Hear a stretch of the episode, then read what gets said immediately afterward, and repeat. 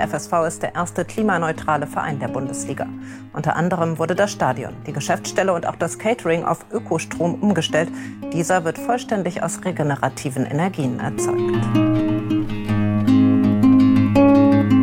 Wir haben hier äh, das gesamte Dach mit Solarpanels ausgestattet. Die produzieren im Jahr 700.000 Kilowattstunden Strom, Ökostrom. Jan Lehmann ist stolz, denn Mainz 05 setzt schon lange auf Nachhaltigkeit und Klimaschutz und nicht erst jetzt, wo es gerade hip ist, sich im Solarlicht zu sonnen.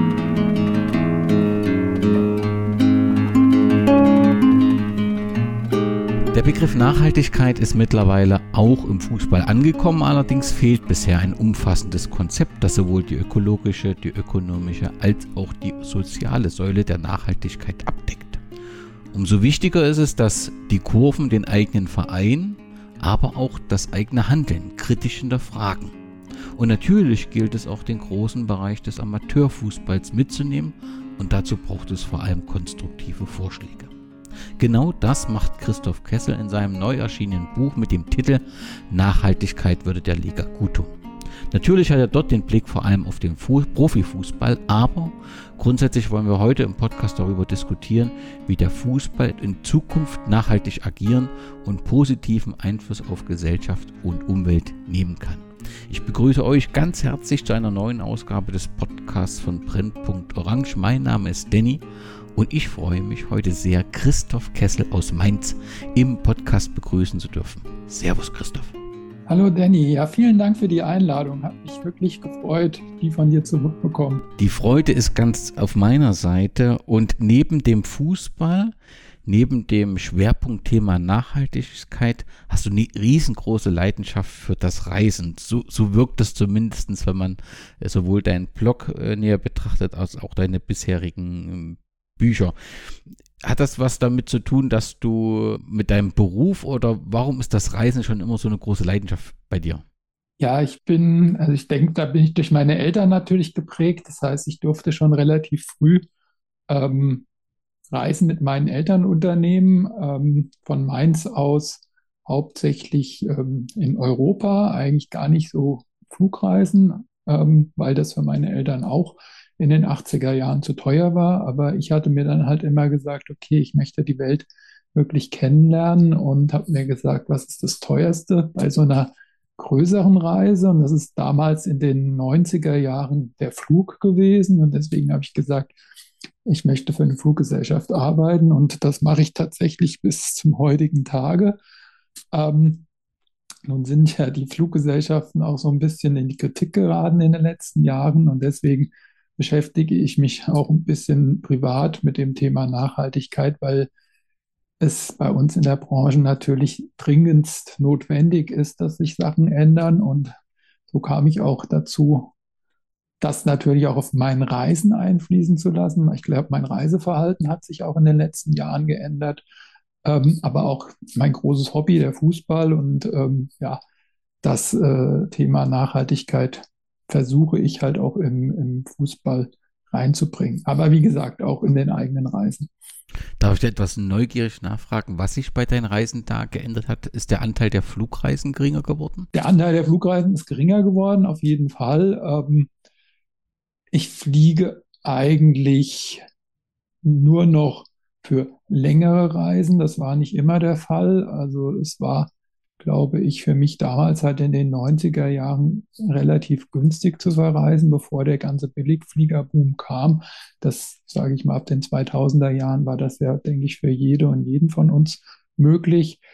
Ähm, das habe ich reduziert. Allerdings versuche ich auch, ja, seit einiger Zeit möglichst viel Geld mit in die Länder zu nehmen und möglichst viel Geld dort da zu lassen, weil als Rucksackreisender hatte man, sage ich mal, natürlich immer relativ beschränktes Budget und wollte oder möchte möglichst günstig durch die Welt kommen. Und ich habe mittlerweile dann natürlich eine ganz andere Perspektive und sage, es ist eigentlich gut, wenn ich mit relativ viel Geld in den Taschen in den Ländern reise und dort vor Ort halt viele Dienstleistungen selber buche, äh, statt sie hier in Deutschland zu buchen, wo dann doch relativ viel Geld dann nicht dort ankommt, wo ich reise. Und ja, da versuche ich halt auch immer so ein bisschen zu gucken, welche Sachen möglich sind vor Ort, dass die Einheimischen von meiner Reise eigentlich möglichst viel profitieren.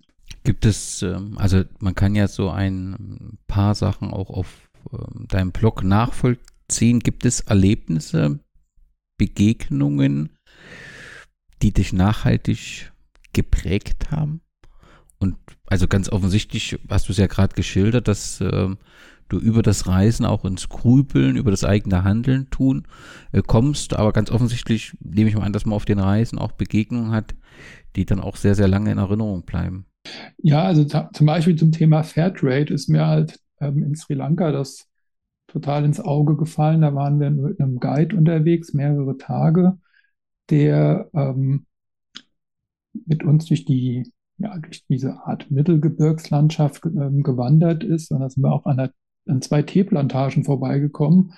Ähm, auf der rechten Seite war eine Teeplantage mit einem weiß getünchten Haus und einem riesen Fairtrade-Symbol drauf. Und auf der linken Seite war nur eine Teeplantage. Und da habe ich dann meinen Guide gefragt, was ist das? Ähm, und er hat gesagt, ja, rechts, das ist eine Teeplantage, die unter Fairtrade-Bedingungen arbeitet. Und da haben die Arbeiterinnen eine Toilette. Und links, das ist eine konventionelle Teeplantage, da haben die Arbeiterinnen keine Toilette. Man muss dazu sagen, also Teepflückerei in Sri Lanka ist 100% Frauenarbeit und das muss man sich halt mal vorstellen, dass dann halt die Pflückerinnen keine Möglichkeit haben, auf Toilette zu gehen. Und die rechts, die haben halt ein schönes Häuschen, wo man sich halt auch mal zurückziehen kann. Und ähm, das ist mir so ein bisschen wirklich hängen geblieben. Aber auch mein Guide selber, der gesagt hat, dass wir seine letzte Tour waren, weil er ähm, für seine Familie sorgen muss. Und die Touristen kommen in Sri Lanka meistens in unserem Winter.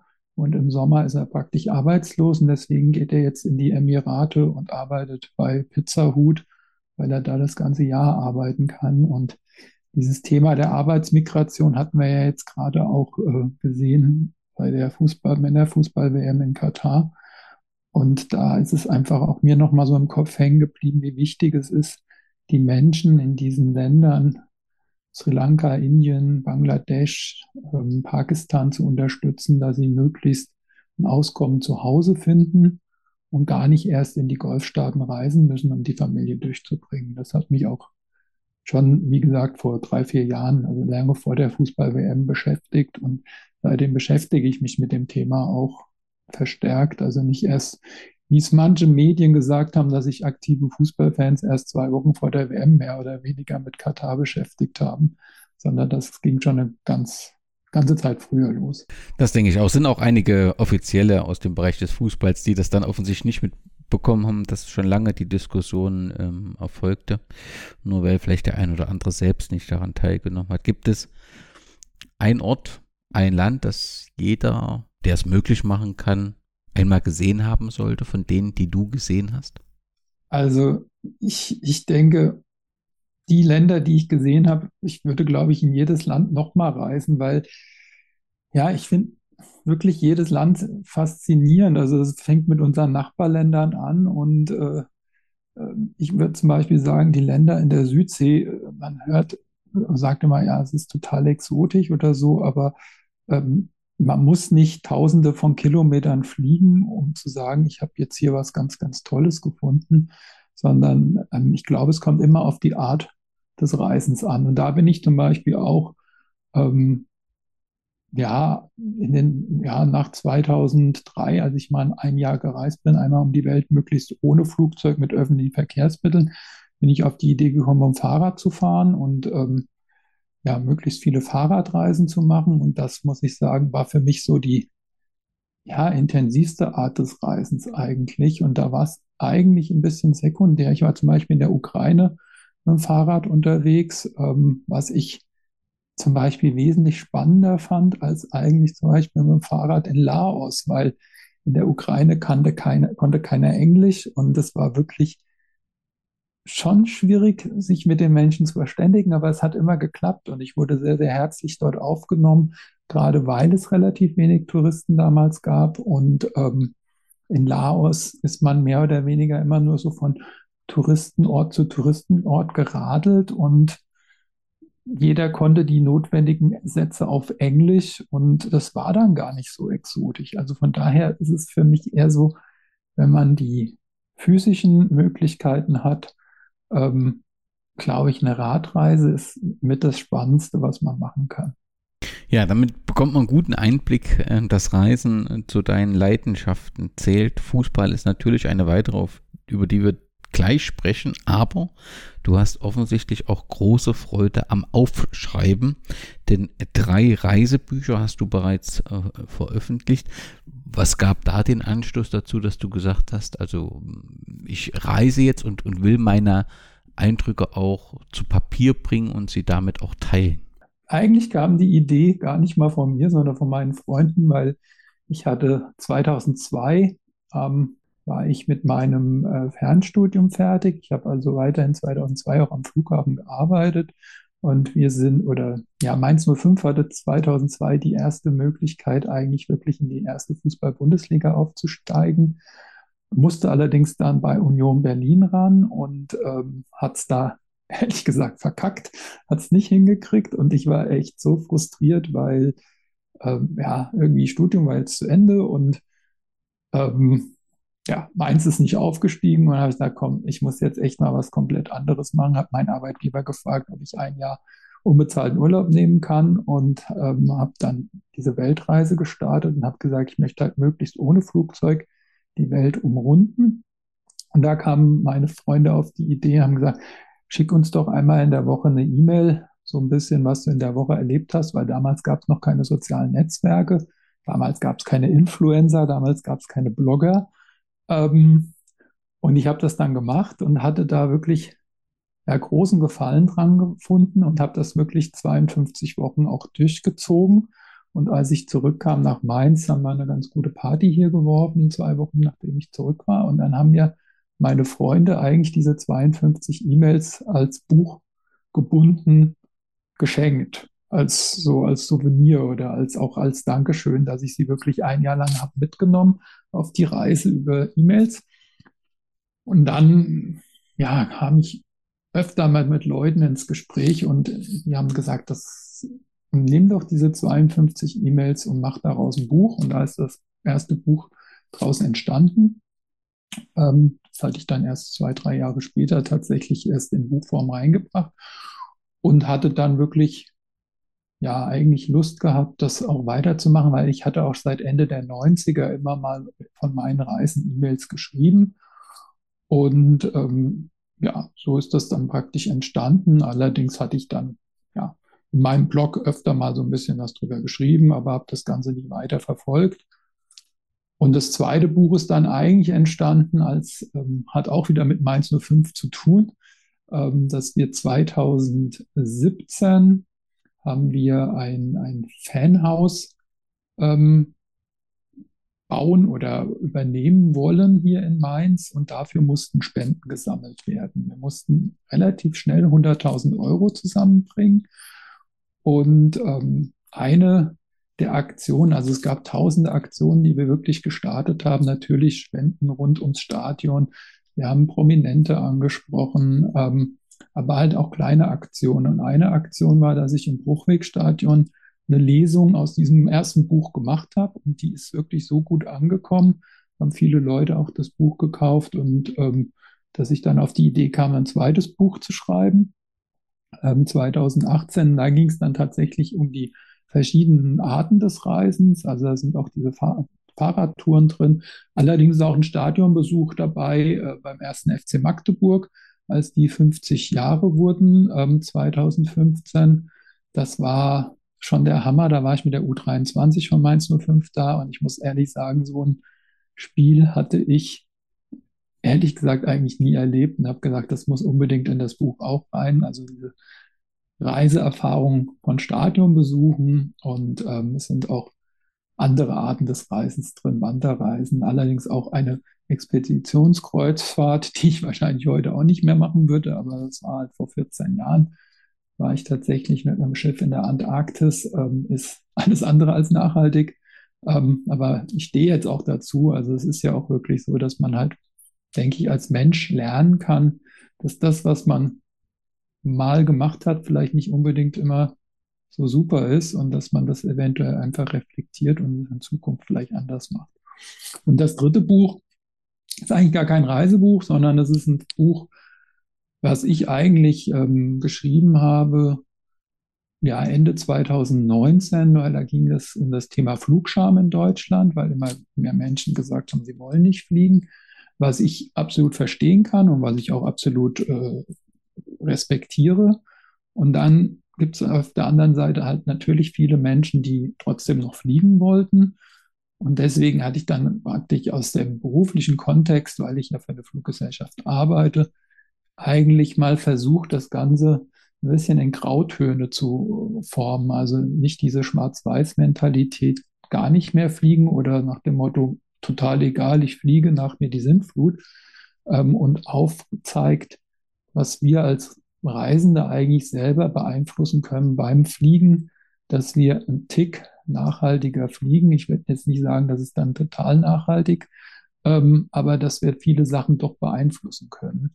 Und ähm, das Buch ist relativ gefloppt, muss ich sagen, weil direkt dann Corona kam und dann sowieso keiner mehr geflogen ist. Und ähm, von daher war das, sage ich mal, äh, schöner Versuch. Aber äh, ja, wie gesagt, als es ja im März 2020 eigentlich dann zu kaufen gab, ja, begann die Pandemie. Wir hatten Lockdown und keiner ist weggeflogen. Ja, und das waren so die drei Reisebücher, die ich bisher verfasst habe. Du veröffentlichst deine Bücher in einem Art Eigenverlag. Was ist da der Hintergrund? Ja, der Eigenverlag ist einfach die, die Möglichkeit, dass ich ähm, relativ schnell ein Buch aufsetzen kann. Gerade bei diesem Thema mit dem, ähm, mit dem äh, Fliegen mit Bedacht ging es mir darum, da relativ schnell etwas ähm, ja, zu haben, weil äh, ich eigentlich gedacht habe, dass es wirklich sehr drängend ist, äh, dieses Thema zu besetzen. Und ähm, ja, der Hintergrund, der zweite Hintergrund ist einfach der, dass ich das ja alles in meiner Freizeit mache. Das heißt, ähm, ich weiß, es gibt ganz super Verlage, auf jeden Fall, aber ähm, mir ging es ehrlich gesagt auch nie wirklich darum, mit den Büchern Geld zu verdienen, sondern ich versuche eigentlich mit Hilfe dieser Bücher eher ein bisschen Geld zu scheffeln für Projekte, die ich für mein zweites Buch ähm, besucht habe in Sierra Leone, in Kenia und auch in Nepal.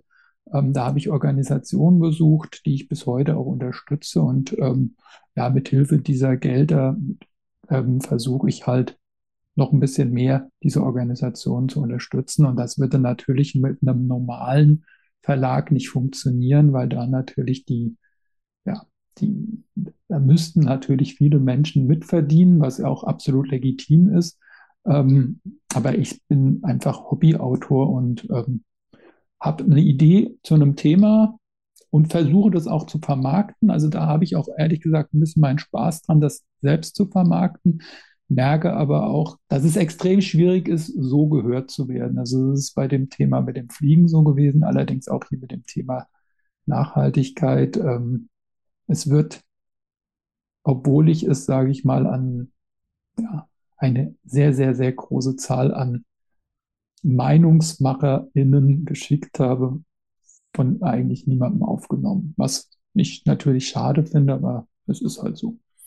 Das liegt vielleicht auch, und da kommen wir gleich sofort nochmal auf das Thema, dass äh, der ein oder andere dann doch Schwierigkeiten hat, sich dem Thema anzunehmen und das vielleicht auch ein wirkliches Problem ist. Umso schöner ist es ja, dass du trotzdem den Weg, also den Weg gesucht hast, das Buch zu veröffentlichen, denn es wird ja diskutiert und äh, das Thema Nachhaltigkeit auch. Du warst schon in zahlreichen ähm, ja, Podcast-Sendungen äh, zu Gast, die ich dann auch nochmal in den Shownotes verlinke. Aber noch zu dir, deine Heimatstadt ist Mainz. Was macht Mainz zur schönsten Stadt der Welt?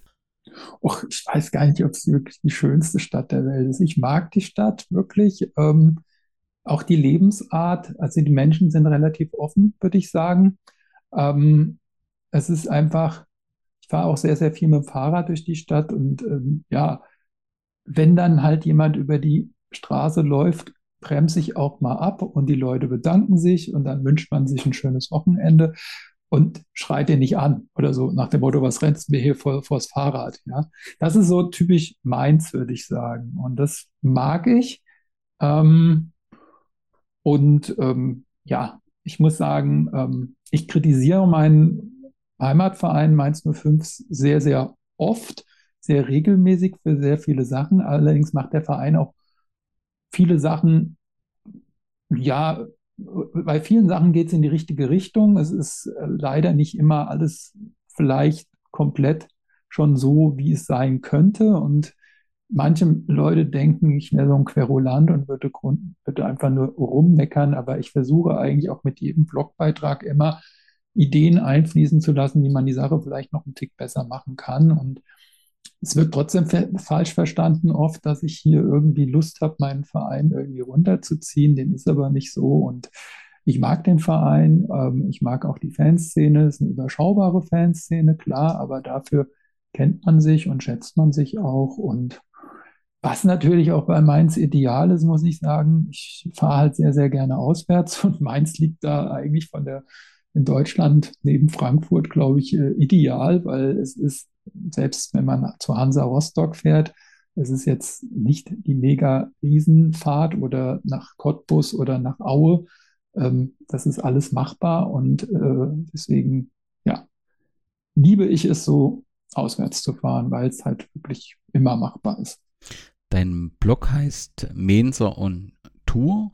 Du hast unter dem Namen nicht nur den Blog, sondern man findet dich auch in den sozialen Netzwerken. Wer dir folgen will, in welchen Netzwerken bist du aktiv?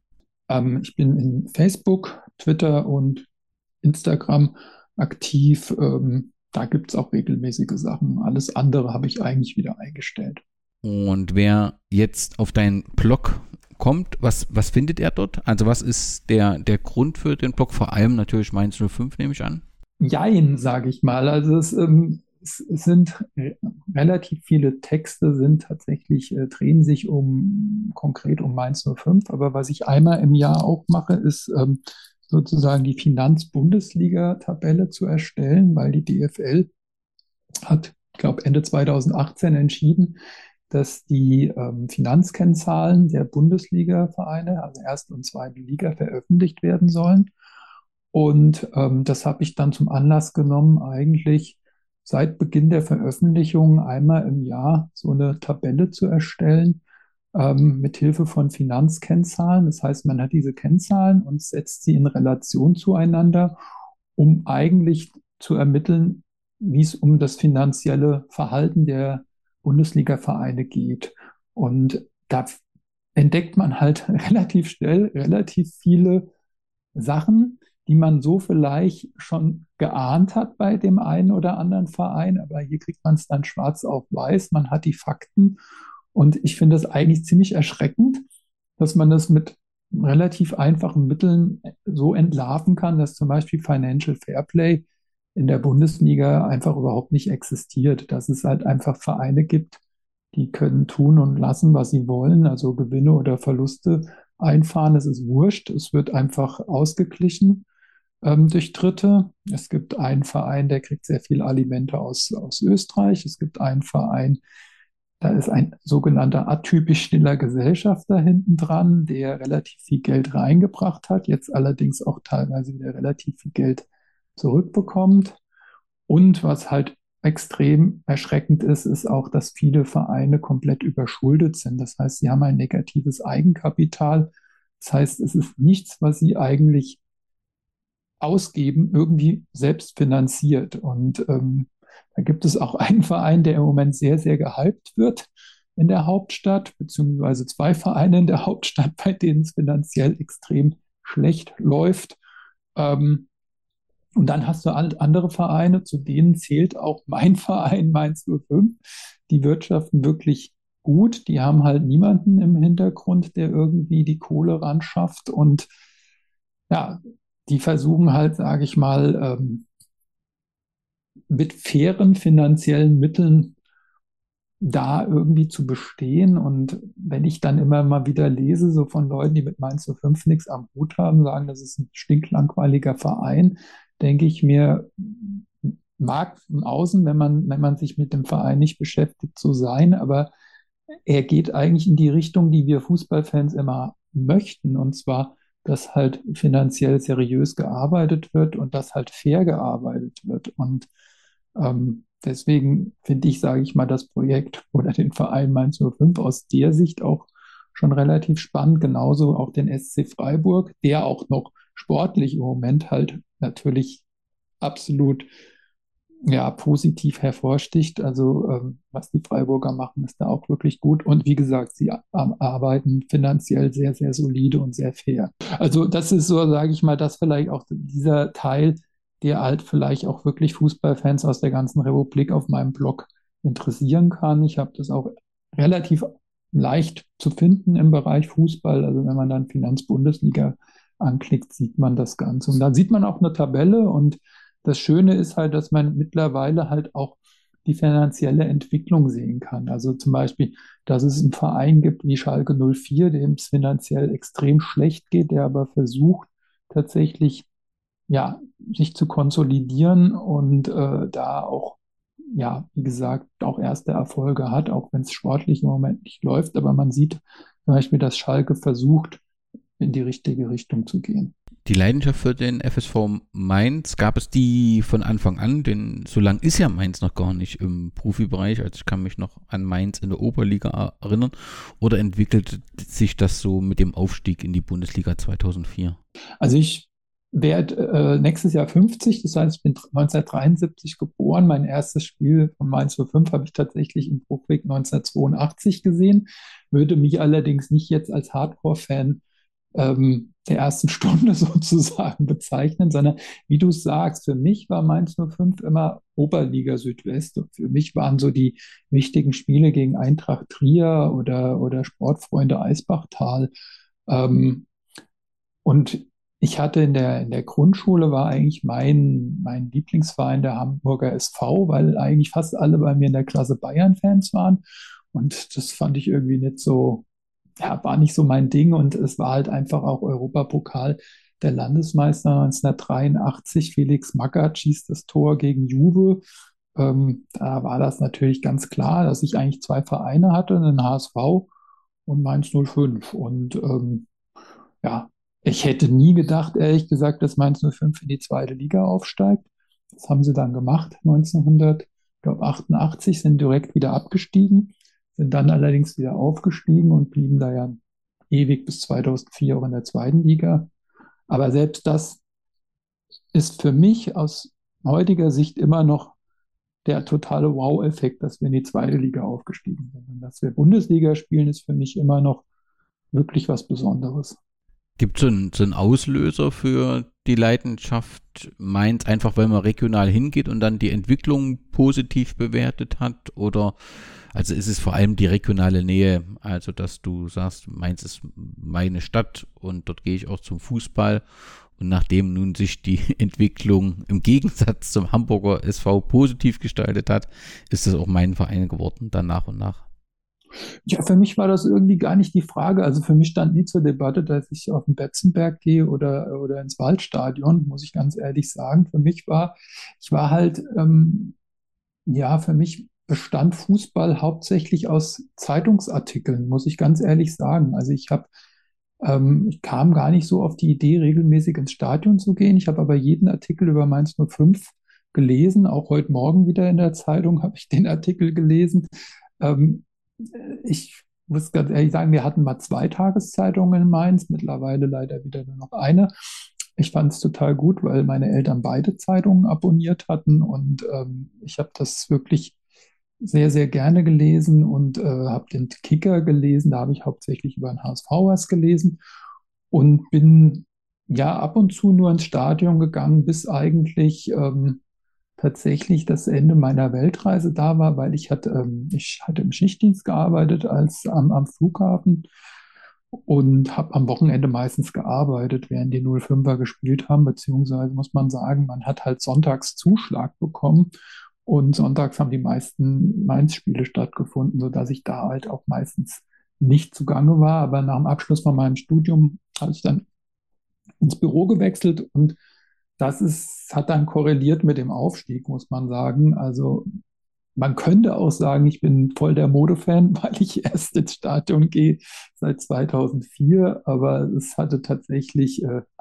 andere Hintergründe. Es ist halt zeitgleich passiert und ich gehe bis heute gerne ins Stadion und fahre wirklich sehr, sehr gern auswärts, habe alle Europapokalspiele von Mainz 05 auch auswärts mitgenommen, muss ich ganz ehrlich sagen, sind auch wirkliche Highlights, weil ähm, ja, wann kommst du mal nach Armenien oder nach Aserbaidschan? Ja, das ist natürlich schon, schon toll und das war natürlich einfach total schön, wenn du in fremde Länder kommst, Fußballspiele schauen kannst, aber halt auch dann auch ein bisschen länger bleibst. Also ähm, klar, die Szene ist meistens dann am nächsten Tag wieder weitergeflogen, weil dann am nächsten Wochenende schon das nächste Spiel stattfand. Aber ich bin dann halt auch möglichst eigentlich immer ein bisschen länger geblieben, um auch in Ländern wie Aserbaidschan ein bisschen was außerhalb des Platzes mitzubekommen. Der Verein war bis 2011 im Bruchwegstadion zu Hause. Danach oder währenddessen ist eine neue Arena gebaut worden, die seit 2011 die Heimat ist. Jetzt heißt sie, glaube ich, Mewa ähm, Arena. Warum sollte die jeder mal gesehen haben? Ist die etwas Besonderes? Für dich ja. Für jemand, der vielleicht zum ersten Mal kommt, gibt es etwas Besonderes an dieser Arena? Also was ich ganz cool finde, ist, ähm, dass wir als Supporters Mainz ähm, Einfluss nehmen konnten auf den Gästeblock. Ähm, und ich habe es gerade neulich auch gesehen, zum Beispiel steht da ähm, auf dem Gästeparkplatz ist ein Grill. Ich glaube, das hat nicht jede, jedes äh, Auswärtsstadion, dass halt da auch die Leute grillen können. Ähm, was wir versuchen auf jeden Fall, ähm, ist immer auch zu berücksichtigen, dass, dass Gästefans sich wohlfühlen oder auch äh, als Gäste be behandelt werden. Also ich rede jetzt nicht vom Stadionsprecher mit der, mit der Aufstellung der, der Mannschaft, das ist Geschmackssache. Aber wie gesagt, zum Beispiel das mit dem Grill oder ähm, auch ja, dass natürlich ähm, kommuniziert wird, wie die Maße im Block sind, dass man eine Choreografie machen kann, ähm, dass das kein Problem ist. Also ich denke, das sind so ein paar Sachen, die kriegt vielleicht der Otto-Normalfan gar nicht mal so mit. Ähm, aber da haben zum Beispiel Supporters Mainz, ähm, also die, Dach, die Dachorganisation der, der Fangruppierung von Mainz 05, wirklich ab 2008, 9, 10 wirklich dafür gesorgt, dass dieses äh, berücksichtigt wird. Und ähm, ich denke, von daher ist es sicherlich ganz nett. Und wer auf, ja, auf Weinschorle steht, der denke ich, ist in Mainz auch nicht falsch aufgehoben, weil hinter Mainz ist Rheinhessen, das ist das größte Weinanbaugebiet von Deutschland.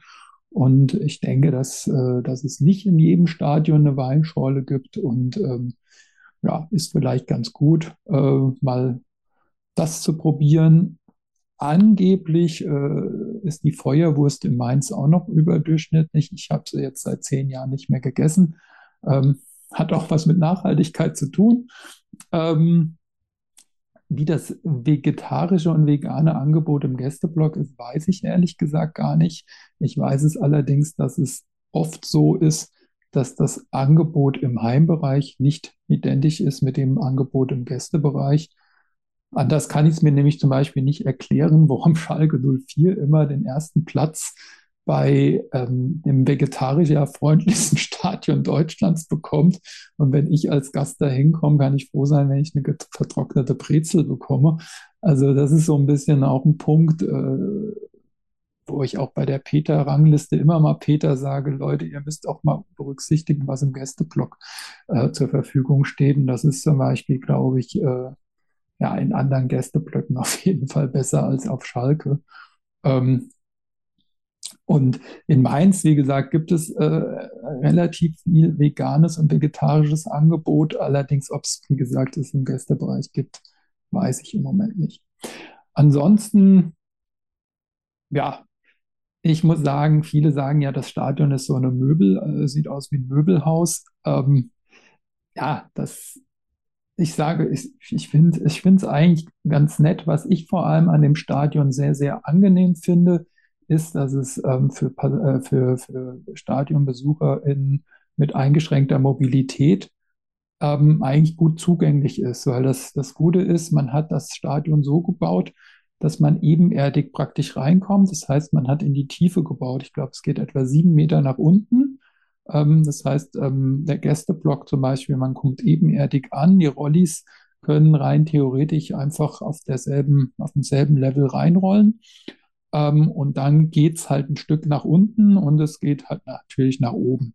Aber ich glaube, da wurde zum Beispiel auch mitgedacht, dass halt wirklich, ähm, ja, die Menschen wirklich teilhaben können am Stadionerlebnis und nicht mit ihrem Rollstuhl irgendwie auf andere angewiesen sind, dass sie sie irgendwie über Treppen hochschieben oder, oder steile Passagen hoch, die man vielleicht selber im Rollstuhl gar nicht äh, ja, bewältigen kann. Also das ist, denke ich, auch nochmal eine, eine schöne Sache. Und es gibt ein Angebot für, für Gehörlöse und auch für Blinde, ähm, wo das übersetzt, über beziehungsweise erklärt wird, was gerade passiert. Ich glaube, das ist auch eine, eine schöne Sache, ähm, gerade auch für die Menschen. Und da ist es vielleicht auch für Gäste, ja, einfach ein nettes Angebot, ein gutes Angebot. Und ich denke, in Mainz zu verweilen, abends dann in irgendeiner der, der Weinhäuser in der Altstadt ist sicherlich auch nicht verkehrt. Ich denke, es ist ganz nett. Auch die Lage am Rhein ist ganz, ganz schön. Und wie gesagt, die Leute sind, denke ich, nicht verkehrt, sind offen, freuen sich. Und äh, sage ich mal, ich glaube nicht, dass es, dass es ein großes Problem ist, mit ja, Fanklamotten irgendwo in Mainz durch die Gegend zu rennen. Ähm, das sollte eigentlich kein großes Problem sein, wenn man nicht dementsprechend provoziert oder sowas. Also von daher glaube ich, ist da auch in Mainz eine relativ ja, gelassene Atmosphäre. Nun wollen wir über dein Buch beziehungsweise das Thema Nachhaltigkeit und Fußball sprechen und auch wenn es vielleicht ein wenig an Unterricht erinnert, glaube ich trotzdem wichtig, den Begriff nochmal ähm, zu definieren, weil er doch sehr häufig sehr eng genutzt wird und gleichgesetzt wird mit reinem Umweltschutz. Und das ist, greift dann doch in der Regel zu kurz. Was ist Nachhaltigkeit, Christoph? Ja, das ist eigentlich Nachhaltigkeit. Es geht darum, eigentlich Ressourcen bewusst und ressourcenschonend einzusetzen. Und zwar, ähm, das heißt, dass es versucht wird im ökologischen Sinne, das ist, äh, glaube ich, das, was am bekanntesten ist, aber auch ähm, soziale Nachhaltigkeit geht es einfach auch darum, dass äh, die Belange ja von, von Menschen berücksichtigt werden, dass man äh, auch dort die menschliche Ressource entsprechend schont und auch äh, das Finanzielle, dass es auch da letztendlich, äh, ja, wie gesagt, finanziell so ist, dass, dass man sich nicht zum Beispiel überschuldet und der Nachwelt dann die Schulden überlässt, sondern dass man wirklich ähm, mit den gegebenen Ressourcen so wirtschaftet, dass, ja, dass man halt ähm, langfristig damit auch weiter agieren kann. Ich denke, das ist so vielleicht das Einfachste. Und wie gesagt, es gibt diese drei Säulen der äh, Nachhaltigkeit und nicht nur diese eine Säule der Nachhaltigkeit, also diese ökologische, ähm, auf die es halt oft runtergekürzt wird. Nun ist das Thema Nachhaltigkeit so zumindestens habe ich das Gefühl oder in meiner Blase tatsächlich auch recht emotional besetzt und häufig hört man, wir haben jetzt aktuell ganz andere Probleme. Wir stehen ja vor einer Inflation oder mitten in, sind mitten in einer Inflation, was zu großen Schwierigkeiten sorgt. Wir haben eine Unsicherheit, wie das denn weitergeht mit dem Winter, den Heizkosten und der Situation in, in der Ukraine. Und das wird häufig genutzt, um zu sagen, ich will mich damit nicht beschäftigen und es braucht alles nicht und wir können das schon irgendwie anders lösen. Wie ist dein, gerade wenn du dich so intensiv damit beschäftigst, Buch herausgibst, wie ist groß ist äh, die Akzeptanz bei den unterschiedlichen Beteiligten, wenn ich jetzt an Verbände denke, Vereine denke, Fankurven. Klar ist nicht jede Kurve gleich, ist mir auch klar, aber hast du das Gefühl, dass das Thema schon angekommen ist und dass nach Wegen gesucht wird, die auch umsetzbar sind, also konstruktiv nach Wegen gesucht wird? Oder ist das immer noch, sind wir immer noch im Status einer Grundsatzdiskussion? Wie, wie ist so dein Gefühl?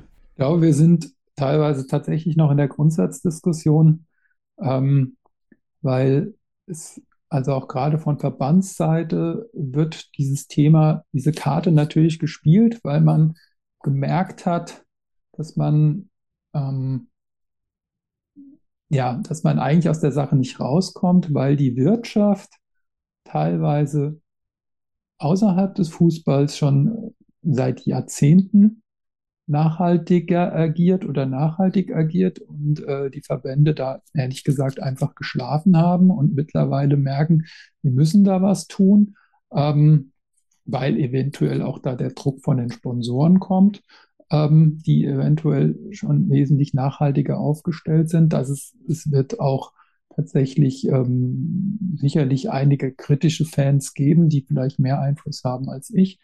Ähm, aber das Problem ist, dass es einfach das Gesamtkonzept fehlt. Das heißt, ähm, wenn ein Projekt ähm, in einem Verein tatsächlich nachhaltig ist, ist es aber letztendlich wirklich einfach nur ein Stückwerk. Das heißt, man hat noch nicht verstanden, dass es eigentlich eine komplette Inventur des Handelns bedarf, um nachhaltig zu agieren. Also das betrifft auch uns persönlich. Wir sollten natürlich vielleicht auch unser eigenes Verhalten mal reflektieren, aber ähm, bleiben wir nochmal bei den Verbänden. Da ist es einfach und auch den Vereinen. Da ist es einfach so, dass jetzt zwar vor knapp einem Jahr, 14. Dezember 2021, die DFL sich zu dem Thema Nachhaltigkeit bekannt hat und auch im Laufe des Jahres 2022 erste Kriterien erlassen hat, aber das ist alles extremst weichgespült. Auf der einen Seite, auf der anderen Seite wollen sie dann tatsächlich auch zwar schon Sachen, die, wo ich nicht so ganz verstehe, dass sie da dann komplett schon ins Detail gehen. Also es ist alles noch so ein bisschen Stückwerk und es ist irgendwie ein bisschen, ja, ich weiß nicht. Also es ist gut, dass sie diesen ersten Schritt gehen, aber ähm, es müsste eigentlich ja, etwas, ja, wie gesagt, diese, diese Inventur stattfinden, um komplett das, das nachhaltige Agieren zu implementieren und nicht, weil man eventuell jetzt zum Beispiel Mehrwegbecher eingeführt hat, sich dafür abfeiern lassen und sagen, okay, wir sind jetzt nachhaltig. Ähm, bei den Fankurven, ich kenne natürlich jetzt nicht viele Fankurven, ähm, weiß nicht genau, wie die agieren, aber ich merke es auch immer wieder. Ähm, ja, wenn es dann darum geht, zum Beispiel, dass man, ja, wenn man Motto-Shirts produziert, dass man da versucht, ähm, auf Fairtrade und Bio-Baumwolle zu setzen. Ähm, das ist noch nicht unbedingt Usus. Also es ist, und da muss man halt auch mal fragen, ähm, oder man muss einfach mal schauen, was das tatsächlich mehr kostet. Und es sind tatsächlich meistens Centbeträge. Es ist wirklich nicht so, dass das Motto-Shirt im Einkauf, was aus konventioneller Baumwolle und nicht fair gehandelt, dass das vielleicht zwei Euro kostet und das fair gehandelte aus Bio-Baumwolle fünf Euro, sondern dann geht es vielleicht darum, dass es 2,50 Euro kostet. Also, also nagel mich jetzt nicht mit den Eurobeträgen fest, aber es sind vielleicht 10, 20 ähm, Prozent mehr, die es kostet. Und das ist vielleicht einfach mal so auch die Idee, dass man zumindest einfach mal prüft, was würde denn die nachhaltigere Variante kosten, wenn wir ein Motto-Shirt machen, ähm, wenn wir einen Schal auflegen etc. Das wäre wirklich schon ganz gut. Und dann er erkennt man, wenn man es wirklich ernst meint, dass es wirklich nicht viel mehr ist. Und ich finde halt ähm, gerade haben sich sehr, sehr viele Fanszenen ja der Boykott Katar 2022 Initiative angeschlossen, was ja absolut legitim ist, was auch äh, okay ist. Aber wie gesagt, was ich auch schon am Anfang gesagt habe, man muss immer mal überlegen, warum sind denn überhaupt so viele Menschen in den Emiraten am Arbeiten für die Einwohner dort? Und man kann halt mit Hilfe von so kleinen Aktionen wie zum Beispiel fair gehandelten äh, Shirts aus Bio-Baumwolle dafür sorgen, dass einerseits die, die Arbeitenden auf den Feldern, zum Beispiel in Indien, einfach ein fairen, faires Auskommen haben, dass sie ein Recht auf Urlaub haben, dass sie einen kleinen Rentenanspruch haben, dass sie das Recht haben, eine Gewerkschaft zu gründen, dass Kinderarbeit äh, verboten ist, dass Sklavenarbeit verboten ist. All das ist eigentlich in diesem Fairtrade-Logo drin. Und mit der Bio-Baumwolle, da geht es einfach darum, dass die wesentlich weniger Wasser verbraucht als konventionelle Baumwolle. Ähm, das heißt, das ist auch für die Umwelt einfach wesentlich besser, weil Baumwolle verbraucht extrem viel Wasser und mit Bio-Baumwolle geht es eigentlich so, dass, dass die künstliche Bewässerung verzichtet werden muss. Und wenn man das zum Beispiel macht, gibt man Menschen wirklich die Möglichkeit, in der Heimat, zum Beispiel in Indien, zu bleiben und erst gar nicht nach Katar fahren zu müssen, um zu arbeiten. Und das wäre für mich auch einfach so das, die Abrundung dieses ganzen Protestes, weil das hat mir so ein bisschen auch gefehlt, ähm, dass man dann auch sein eigenes Handeln hinterfragt und dann vielleicht auch sagt, okay, ich schließe mich dieser Boykottinitiative an, aber sorge auch ein bisschen dafür, dass ich mein eigenes Handeln verändere. Diesen Art Masterplan, den der eigentlich am Anfang stehen müsste, den lieferst du letztendlich mit deinem Buch, indem du alle Bereiche analysierst, die Ist-Situation, was gibt es für ähm, Beispiele, wo das gut gemacht wird, in welche Richtung sollte man nachdenken. Und das sollte im Prinzip am, am Anfang stehen ähm, einer jeden Analyse. Nun hast du die FIFA-WM angesprochen. Die wurde hier teilweise ähm, als nachhaltiges Event ähm, kommuniziert seitens der Veranstalter, wenn wir dann hingeschaut haben, äh, diese voll klimatisierten äh, Stadien, die Anreise der Fans via Flugzeuge, da darf man mindestens Zweifel aufkommen, dass das äh, zutrifft. Und trifft es dann zu, dass man aktuell das Thema Nachhaltigkeit auch häufig als Art Marketing-Vehikel missbraucht? Auf jeden Fall. Da müssen wir aber gar nicht bis Katar gehen. Da können wir bei uns in der Bundesliga bleiben. Ähm, es geht zum Beispiel, also wie gesagt, ähm, ich, ich hatte zu der Sache mit Katar ist immer das Problem, dass man ja die, die Recherche, die Quellen sind limitiert, sage ich mal. Deswegen kann ich zu Katar nicht so viel sagen, aber du hast schon recht, ähm, dass in der Sache sicherlich Zweifel angebracht sind. Aber wie gesagt, also ich kehre dann auch erstmal vor meiner eigenen Haustür und ähm, muss da auch einfach sagen, es ist tatsächlich so, wie du sagst. Ähm, Nachhaltigkeit wird einfach als Marketingmaßnahme benutzt. Ähm, um sich einen grünen Anstrich zu geben. Also in Farbe grün steht dann halt auch oft für Nachhaltigkeit, ähm, obwohl es, wie gesagt, um soziale und finanzielle Aspekte auch gehen kann. Ähm, es geht zum Beispiel auch um, um, um das Thema, ähm, dass man sehr, sehr viele, sein, sein, für sehr, sehr viele Sachen, die man tut, eine Kompensation entsprechend ähm, ja, initiiert. Und das ist halt immer nur der zweitbeste oder die drittbeste Möglichkeit, auch gerade wenn es zum Beispiel um das Thema Fliegen geht. Ähm, Sage ich mal, wir haben da so den Fall in unserem eigenen Verein gehabt, ähm, dass das Trainingslager am Chiemsee stattfindet und äh, die Mannschaft von Frankfurt nach Salzburg geflogen ist und dann mit dem Bus zurück nach Deutschland fährt zum Chiemsee. Und ähm, dann wird halt gesagt, okay, aber die Flüge werden ja kompensiert. Aber das ist, ja, ist etwas schwierig, weil ich glaube, die nachhaltigste Methode wäre einfach zu sagen, wir fahren von Mainz zum Chiemsee mit dem Zug oder mit dem Bus und gut ist. Und das ist so ein bisschen das Problem, dass ähm, eigentlich das größte oder das wichtigste Prinzip bei der ökologischen Nachhaltigkeit das ist, dass man auf Sachen verzichtet. Wir haben vorhin auch darüber geredet, dass ich eventuell auch weniger fliege. Und das ist zum Beispiel das, das ist einfach, dass man versucht, auch Sachen einfach nicht zu machen. Und ähm, wie gesagt, am nachhaltigsten wäre es, wenn man ins Sommertrainingslager fährt, dass man halt von Mainz, die, weiß ich nicht, 400 Kilometer halt mit dem Zug oder mit dem Bus zurücklegt. Und das haben einige ähm, Vereine, einige Institutionen äh, im Profifußball einfach nicht verstanden oder wollen es nicht verstehen oder wollen halt einfach so weitermachen wie bisher und kompensieren dann. Das heißt, ähm, sie wählen dann ein Projekt aus, mit dem CO, das CO2, das zum Beispiel durch den Flug entsteht, kompensiert wird.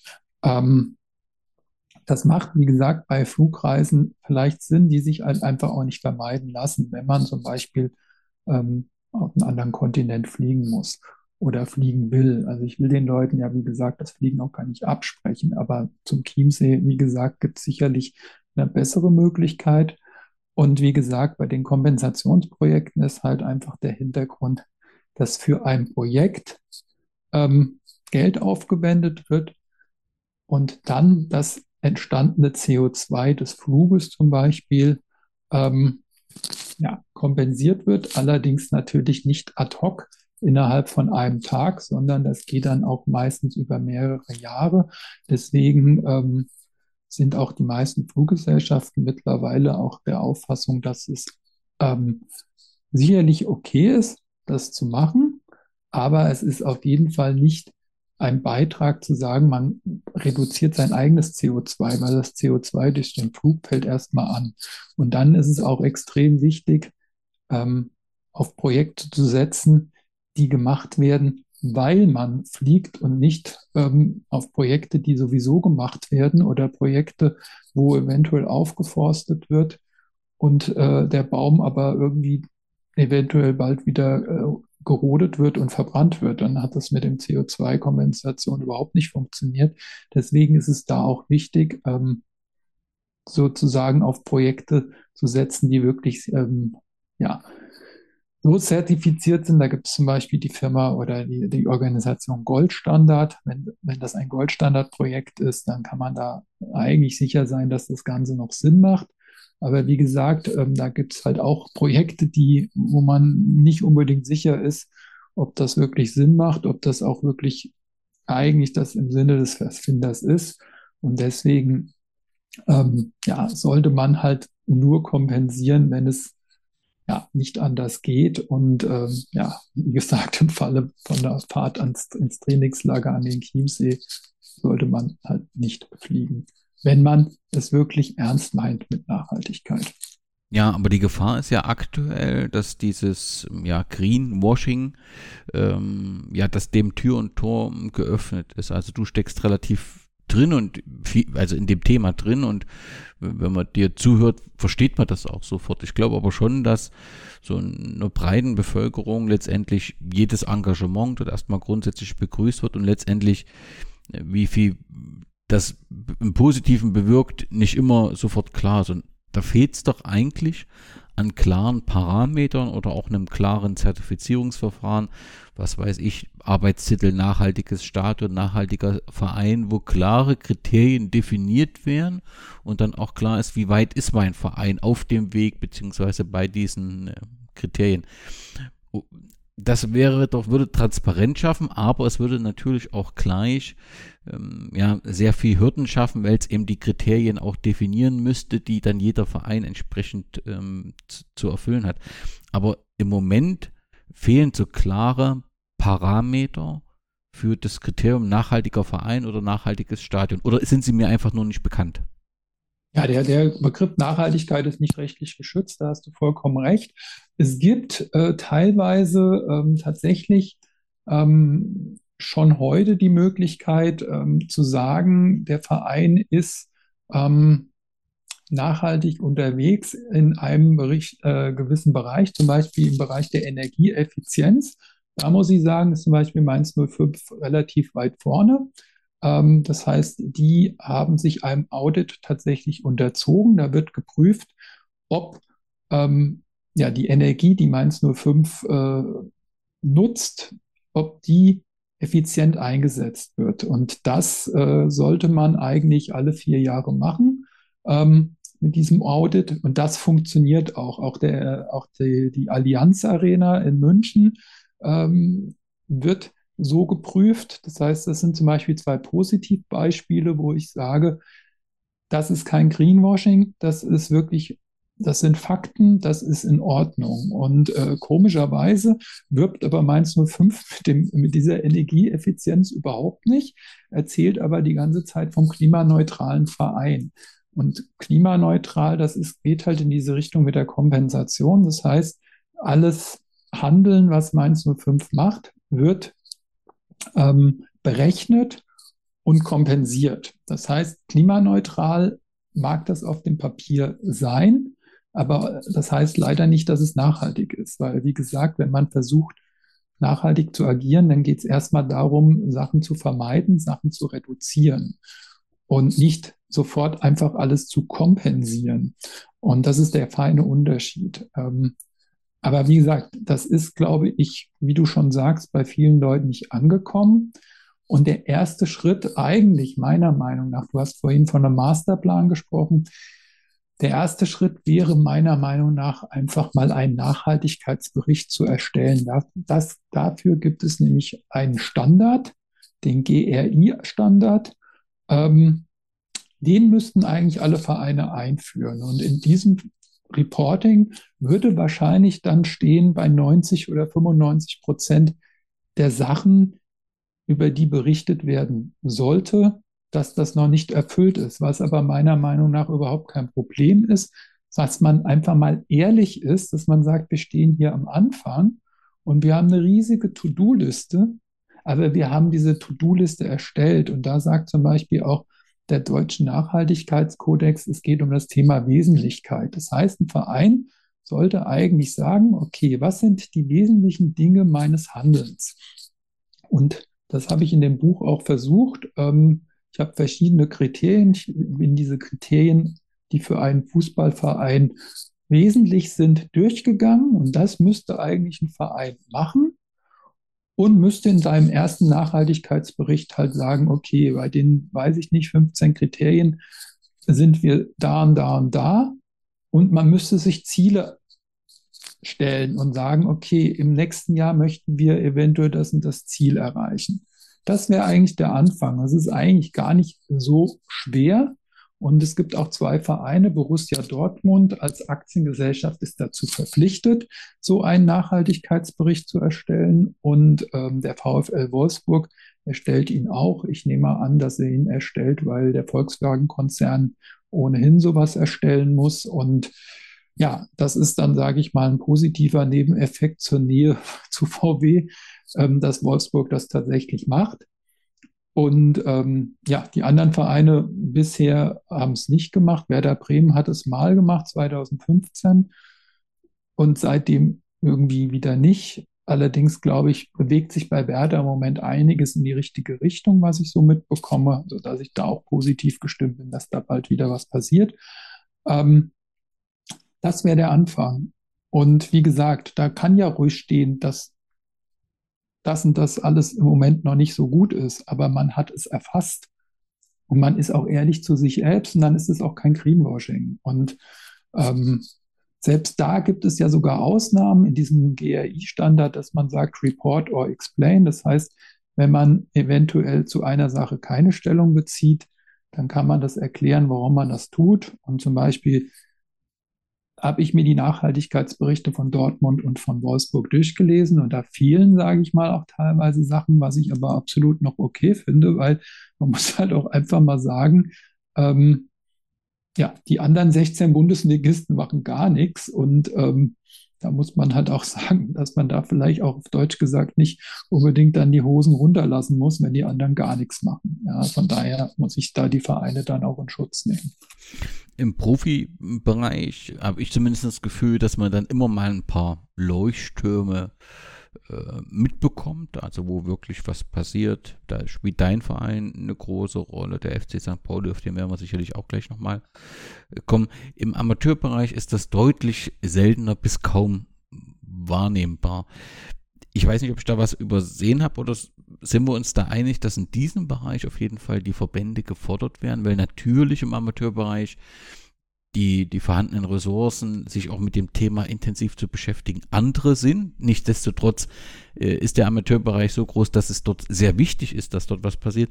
Aber dass hier die Fußball äh, Verbände gefordert sind, den Verein ja, Hilfen ähm, zur Analyse und auch für Vorschläge für Maßnahmen zu unterbreiten. Würdest du mir dazu stimmen, dass hier der DFB handeln und unterstützen muss? Ja, auf jeden Fall. Ähm, also das kann ein Amateurverein, gerade wo sehr, sehr viel Ehrenamt ähm, vonnöten ist, kann das gar nicht leisten. Also ich, wenn es die Profivereine schon nicht hinbekommen, ähm, dann kann man das von einem Amateurverein erstmal überhaupt nicht fordern, denke ich. Es ist aber gerade so wichtig, dass im Amateurbereich ähm, sowas eingeführt wird, weil das ist ja das Schöne. Es gibt immer noch sehr, sehr viele Menschen, die in den Fußballverein gehen ähm, und über den Fußballverein eventuell nämlich gerade dann mit dem Thema Nachhaltigkeit in Kontakt kämen und dort eventuell das dann auch hautnah mitbekommen, wenn es dann darum geht, ähm, die einzelnen Sachen zum Beispiel, äh, wenn es um Trikots geht, äh, welche Trikots ähm, nutze ich, was nehme ich äh, fürs, fürs Stadion-Catering, äh, wie geht es um die Energie, welche Ressourcen nehme ich, gehen wir auf Ökostrom, ähm, bieten wir Frauenfußball an, ähm, Stichwort Chancen, Chancengerechtigkeit etc. Wenn man mit solchen Sachen dann auch konfrontiert wird, positiv konfrontiert wird, dann nimmt man das ja auch mit in den Alltag.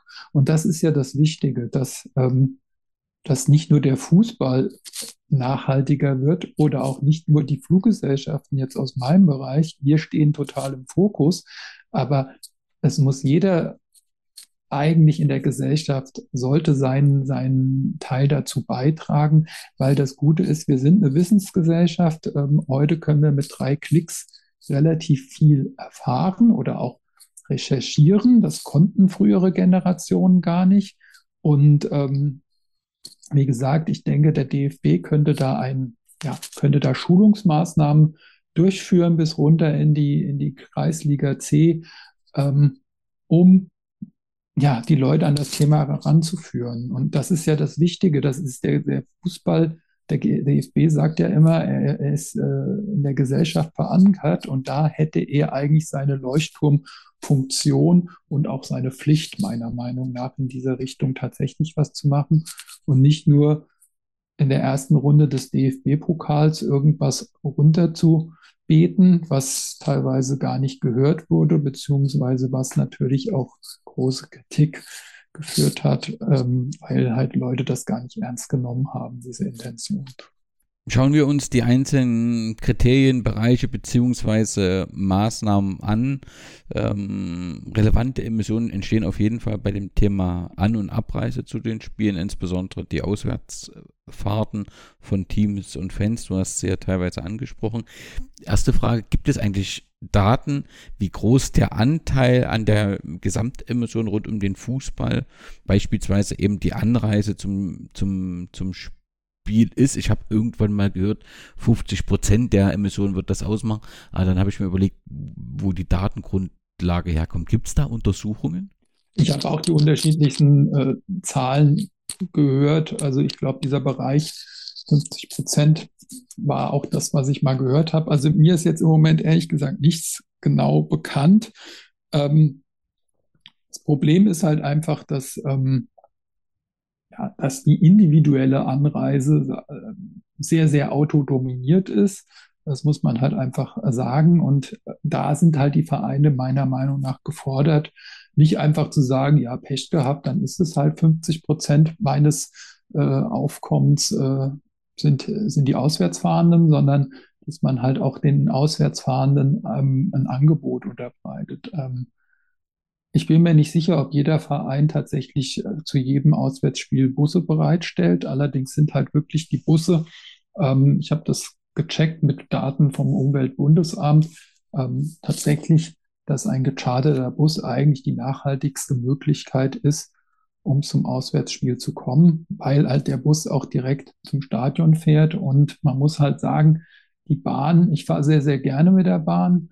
Ähm, aber dadurch, dass zum Beispiel die Bahn extra Gleise braucht, ähm, die Bahn auch noch nicht 100% Ökostrom fährt, ist die Bahn etwas weniger nachhaltig wie der Bus, um es mal so zu sagen. Aber natürlich noch wesentlich nachhaltiger, als wenn man mit dem Auto fährt, ähm, wenn man dem Motorrad fährt oder wenn man innerdeutsch natürlich fliegt.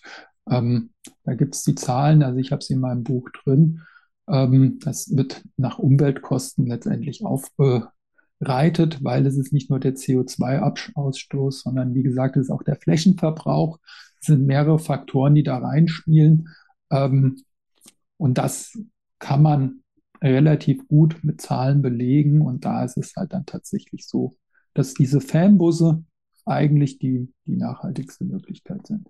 Und damit zeigst du ja auch gleich, was Vereine letztendlich äh, tun können, sich eben um die Anreise dieser Fans bemühen, versuchen das zu organisieren, um den individuellen Reiseverkehr, der sicherlich nie, und das gilt ja auch immer wieder zu sagen, ähm, dass du nicht irgendetwas verbieten willst, sondern dass es einfach, dass du anregen willst, darüber nachzudenken, was kann man denn optimieren. Und wenn man den Individualverkehr durch eben diese Busanreisende äh, optimiert, ist das eben ein Schritt in die richtige Richtung. Das heißt aber nicht, dass äh, niemand mit einem Auto anreisen soll. Das wird sich in dem Fall überhaupt nicht vermeiden lassen. Nee, auf jeden Fall nicht. Es ist nur, du hattest es ja auch am Anfang angesprochen, wir haben im Moment 10% Inflation. Ähm, die Menschen haben eigentlich weniger Geld. Und natürlich überlegen sich jetzt die Menschen, wie sie ihr Geld ausgeben. Und das ist ja eigentlich jetzt gar nicht mal der verkehrteste Zeitpunkt, mal darüber nachzudenken, wie die Prioritäten gesetzt werden. Sprich, wenn ich jetzt als Fan sage, ähm, ich habe weniger, real weniger Geld in der Tasche, möchte aber weiterhin auf Auswärtsspiele fahren, dann überlege ich mir vielleicht, ähm, dass ich nicht mehr mit dem Auto fahre, sondern dass ich eventuell dann tatsächlich den Fanbus nehme, weil es am Ende nämlich günstiger ist ähm, oder den Zug nehme, dass ich mir sage, okay, dann rentiert sich ja vielleicht doch eine Bahncard. Ähm, und ich nehme das Auto nicht. Oder äh, wenn ich jetzt auf dem Land wohne und sage, okay, äh, bei mir fährt kein Zug, bei mir macht das mit dem, mit dem Auto keinen, mit dem, mit dem Bus keinen Sinn, weil ich muss ja erstmal vom Land irgendwie auf die, ähm, ja, in die Stadt kommen, dann vielleicht eine Fahrgemeinschaft zu bilden, zu sagen, okay, die Spritpreise sind jetzt doch relativ hoch aber vielleicht fahre ich jetzt, fährt jetzt nicht der Herr Müller und der Herr Meier, sondern der Herr Müller mit dem Herr Meier gemeinsam aufs Auswärtsspiel. Und das sind ja viele Sachen, viele Denkanstöße, wo man einfach mal sagen kann, dass nachhaltig, nachhaltiges Agieren nicht unbedingt äh, heißt, dass man mehr Geld ausgibt. Das heißt eigentlich nur, dass man mal die Sachen auf den Prüfstand stellt und sagt, eventuell ist das, wie gesagt, diese eingefahrenen Sachen, die wir immer so gemacht haben. Ähm, vielleicht waren sie vor zehn Jahren absolut okay, hat alles gepasst, aber vielleicht überlegt man sich mal jetzt auch gerade neues Jahr 2023, neue Wege zu gehen und spart eventuell Geld sogar ein. Zum Thema Ressourcenmanagement, was in dem Zusammenhang natürlich auch eine Rolle spielt und Energieträger, äh, fragt unser Hörer. Ich hatte vor der Aufnahme nach um Fragen gebeten, die ich mitnehmen kann. Martin van Elten, er fragt, sind Solaranlagen auf Stadien nicht vor allem Alibi? Ich glaube, er meint das im Zusammenhang mit der Tatsache, dass eben das Kümmern um die Anreise, der Auswärtsreise der Fans viel wichtiger wäre, weil es einen größeren Anteil hat. Aber natürlich gilt es zu fragen, ähm, also ich glaube, Mainz ist mit den Solaranlagen ja einer der Vorreiter. Wenn ich es richtig in Erinnerung habe, habe ich mal im Bericht äh, gesehen, dass im Prinzip das komplette Dach mit Solaranlagen ähm, besetzt ist. Das heißt, es ist doch mehr als Alibi, oder in den meisten Fällen zumindest. Ja, auf jeden Fall. Also ähm, Vorreiter oder Pionier bei den Solarzellen ist auch wieder der SC Freiburg. Die haben 1995 schon Solarzellen aufs Dreisamstadion gebracht. Da hat jeder wahrscheinlich den Kopf geschüttelt und hat gesagt, was ist denn das für ein Quatsch? Aber ähm, man muss einfach sagen, ähm, dass wir ja mittlerweile auch in der Politik sogar ein Umdenken haben, dass man überlegt, dass alle Neubauten, ähm, dass es eine Solardach, Solarzellendachpflicht geben soll. Das heißt, ähm, ich glaube nicht, dass es ein Alibi ist, sondern ähm, dass eigentlich diese Flachdächer der Stadien sich wirklich dazu nutzen, da, ja, dazu nutzen, Solarenergie ähm, ja, zu, äh, zu bekommen. Ähm, und ähm, von daher bin ich da absolut, also ich habe jetzt nicht genau die Zahlen vom neuen Stadion in Freiburg, aber ich weiß, ähm, dass die einen sehr, sehr großen Teil ihres Stromes damit abdecken können. Ich bin mir nicht sicher, ob sie sogar eventuell sogar, also ich lese gerade 2,3 Millionen Kilowattstunden pro Jahr. Ähm, erzeugt das neue Stadion in Freiburg und ähm, Laut eigener Aussage wird damit praktisch der komplette Strom vom SC Freiburg gedeckt. Also von daher denke ich, ist das schon eine gute Sache. Und das Gute ist ja, wenn sogar mehr Strom produziert wird, wird er eingespeist. Ähm, und damit kann sogar tats tatsächlich der Verein sogar noch Geld machen. Das ist ja eigentlich das Gute. Also von, daher kein Alibi, würde ich sagen. Und Martin ist sehr interessiert an dem Thema. Er fragt weiter, sollten aus deiner Sicht Rasenheizung verboten werden? Verboten weiß ich nicht, aber was ähm, der Andreas Rettig gesagt hat in Bezug auf die, auf die WM jetzt in Katar, ähm, war ja zu überlegen, ob man den Spielplan eventuell tatsächlich äh, an die skandinavischen Länder anpasst, in denen ja tatsächlich im Winter der Spielbetrieb ruht. Und wenn ich irgendwie höre, dass Rasenheizungen irgendwie am Tag teilweise so viel verbrauchen wie ein, äh, wie ein Einfamilienhaus ein ganzes Jahr. Ob das jetzt stimmt, weiß ich nicht. Hatte ich, äh, wie gesagt, kann ich jetzt nicht als Fakt belegen. Aber anscheinend sind Rasenheizungen schon extrem energieintensiv.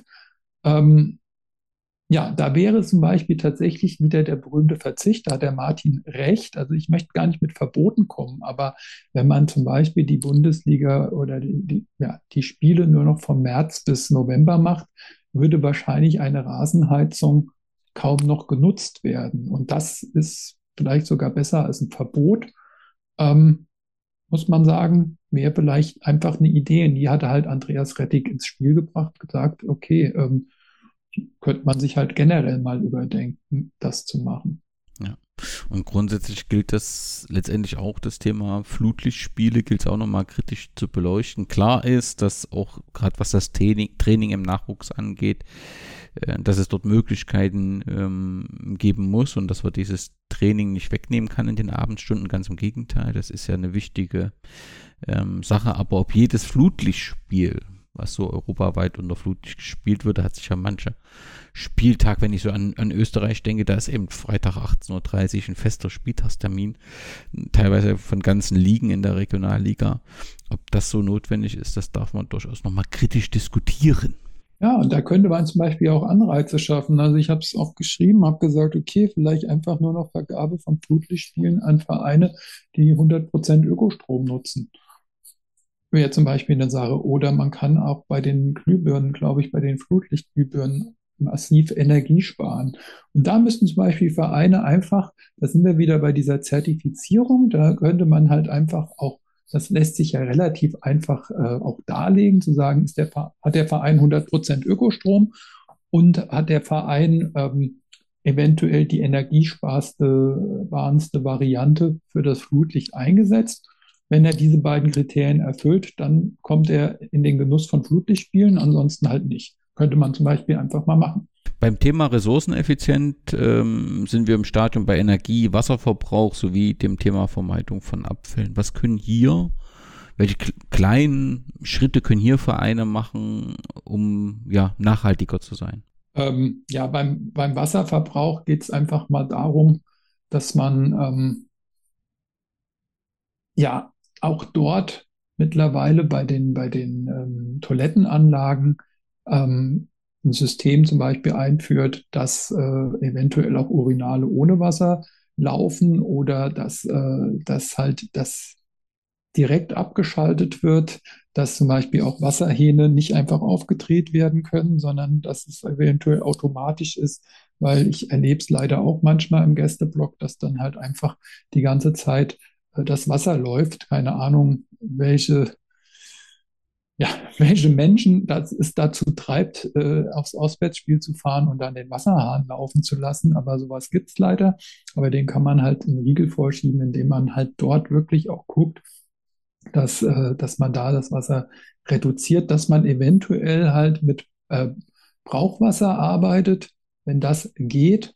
Ähm, da ist zum Beispiel auch wieder der VfL Wolfsburg ein ganz gutes äh, Beispiel. Deren Stadien liegen direkt am Mittellandkanal und die können das Wasser von dort abzapfen und zum Beispiel damit auch die, den Rasen besprengen. Ähm, das sollten zum Beispiel einfach auch Vereine prüfen, ob das eventuell auch möglich ist, um da halt auch Wasser einzusparen, weil wir haben es ja jetzt wirklich auch im Sommer gesehen, dass es sehr, sehr viele äh, Regionen Deutschlands sehr, sehr wenig Wasser haben. Und da müsste man halt einfach mal gucken, ähm, ob so Sachen halt einfach möglich sind. Also wie gesagt, das ist immer wieder dieses Stichwort Wesentlichkeit, dass man wirklich analysiert, auch gerade in dem Bereich, was ist hier möglich und manchmal ist es vielleicht nicht anders möglich, aber dass man es wenigstens prüft. Das Thema Begleitung, du hast es schon angesprochen, spielt im Sport ja eine sehr, sehr große Rolle. Also gerade im Profibereich gibt es jedes Jahr drei neue Trikots, dann eben noch ein potenzielles Meister-T-Shirt oder Pokalsieger-Shirt. Das, das ist ja, wenn man so sieht, Fast Fashion im klassischen Sinne oder zumindest alles andere als irgendwie nachhaltig. Und eben auch die Materialien, wie du es bereits gesagt hast, geben Anlass zur Diskussion. Ich glaube, gerade dieses Thema, da ist sehr, sehr viel Aufklärung äh, notwendig. Und natürlich hat der Handel hier per se andere Interessen teilweise. Also das steht da im Widerspruch. Der möchte natürlich möglichst viel und immer wieder Neues äh, verkaufen und natürlich auch möglichst große Margen. Aber hier ist, glaube ich, gerade was das Thema Begleitung angeht, also da ist zum Thema Nachhaltigkeit noch sehr, sehr viel zu tun, habe ich zumindest das Gefühl. Siehst du das anders? Nee, sehe es komplett wie du.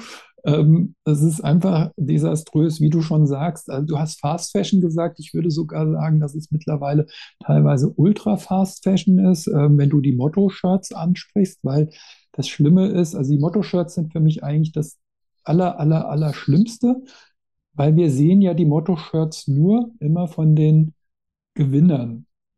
Wir sehen ja nicht die Motto-Shirts, die produziert wurden, die nie getragen werden. Das ist für mich das aller, aller Schlimmste. Das heißt, hier wird, hier werden Ressourcen vergeudet für einen Pokalfinalist zum Beispiel, der es nicht schafft, den DFB-Pokal zu holen. Aber Komischerweise hast du in den letzten Jahren mal bei irgend so einer Veranstaltung einen Verein gesehen, der kein Motto-Shirt hatte. Nee, eben. Und das ist das absolut Schlimme, dass da tonnenweise Ressourcen vergeudet werden. Und das ist halt wirklich schlimm, dass es meistens nicht Bio-Baumwolle ist. Das heißt, ähm, man muss sich das einfach mal nur vorstellen, da wird etwas produziert, direkt für den Müll. Es wird nie getragen, es kommt nie in den Umlauf und dafür sind die Sachen halt auch einfach viel zu billig, weil es rentiert sich halt. Das wird halt einfach ähm, riskiert. Das heißt, wir riskieren jetzt einfach mal, weiß ich nicht, für 50.000 Euro irgendwelche Shirts zu produzieren. Im besten Fall gewinnen wir den Pokal und machen damit 500.000 Gewinn. Im schlechtesten Fall haben wir halt 50.000 in den Wind geschossen. Aber das Thema Nachhaltigkeit wird halt überhaupt nicht berücksichtigt, dass dieses Zeug dann einfach direkt in den Müll wandert, beziehungsweise es gibt mittlerweile ja in Südamerika, ich glaube in Nordchile gibt es riesige äh, Flächen in der Wüste, wo, wo, Altklam äh, wo, wo Klamotten gelagert werden, ja, von uns. Und ähm, das ist halt zum Beispiel einfach ein Punkt, wo ich sage, das ist, das ist eigentlich ein No-Go. Wegen mir sollten sie in, in, in, kleiner Stückzahl, wenn sie das schon, wenn sie ein Motto-Shirt machen wollen, in kleiner Stückzahl 100 Stück oder so produzieren für den Staff und die Spieler und dann sagen, in zwei Wochen ist das Motto-Shirt verfügbar wegen mir. Oder es wird nur gegen Vorbestellung produziert. Nur das ist natürlich wieder in unserer schnelllebigen Gesellschaft. In zwei Wochen ist der DFB-Pokalsieg schon wieder vergessen. Das ist natürlich Utopie, ja, und das ist halt einfach schlimm. Und da müsste man vielleicht einfach mal wegkommen und sich fragen, also als Fußballfan fragen, unterstütze ich das, so ein Motto-Shirt zu kaufen? Und ich glaube, wenn die Nachfrage da nicht mehr da ist, wird man dann vielleicht auch als Verein sagen, okay, es macht keinen Sinn. Also das ist schon mal diese, dieser Teil zu Ultra Fast Fashion. Der andere Teil ist, ähm, die, Spielerinnen und Spieler rennen ja nicht in Baumwollshirts durch die Gegend, sondern das sind ja mittlerweile hochfunktionelle Sachen, die nicht aus Baumwolle bestehen, sondern aus, ähm, aus Kunststoffen. Ähm, und da ist halt das große Problem, dass das halt auch natürlich alles auf Erdölbasis ist und ähm, tendenziell eigentlich erstmal alles andere als nachhaltig ist. Und ähm, da gibt's, wir haben es vorhin schon über den FC St. Pauli gesprochen. Das ist halt das Tolle beim FC St. Pauli und überhaupt in der Profifußballlandschaft, dass wir noch von Vereinen reden, zumindest bei einigen Clubs. Ähm, es gibt Kommanditgesellschaften ähm, auf Aktien, GmbHs etc.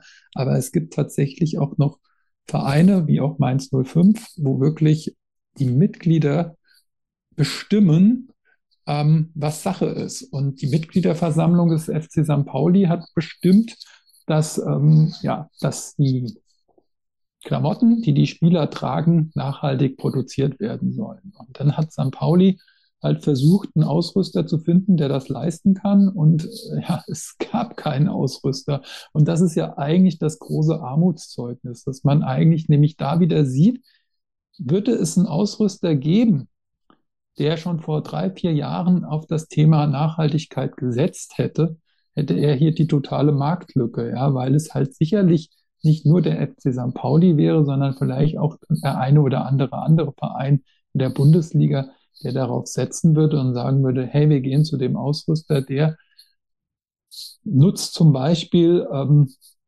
ja, Trikots aus recyceltem Kunststoff und aus wirklich recyceltem Kunststoff und nicht irgendwie wieder so eine Greenwashing-Geschichte, dass man sagt, da ist irgendwie vielleicht fünf Prozent des äh, Shirts aus recycelten Plastikflaschen entstanden, sondern St. Pauli hat dann gesagt, okay, wir finden niemanden, dann machen wir es halt selbst.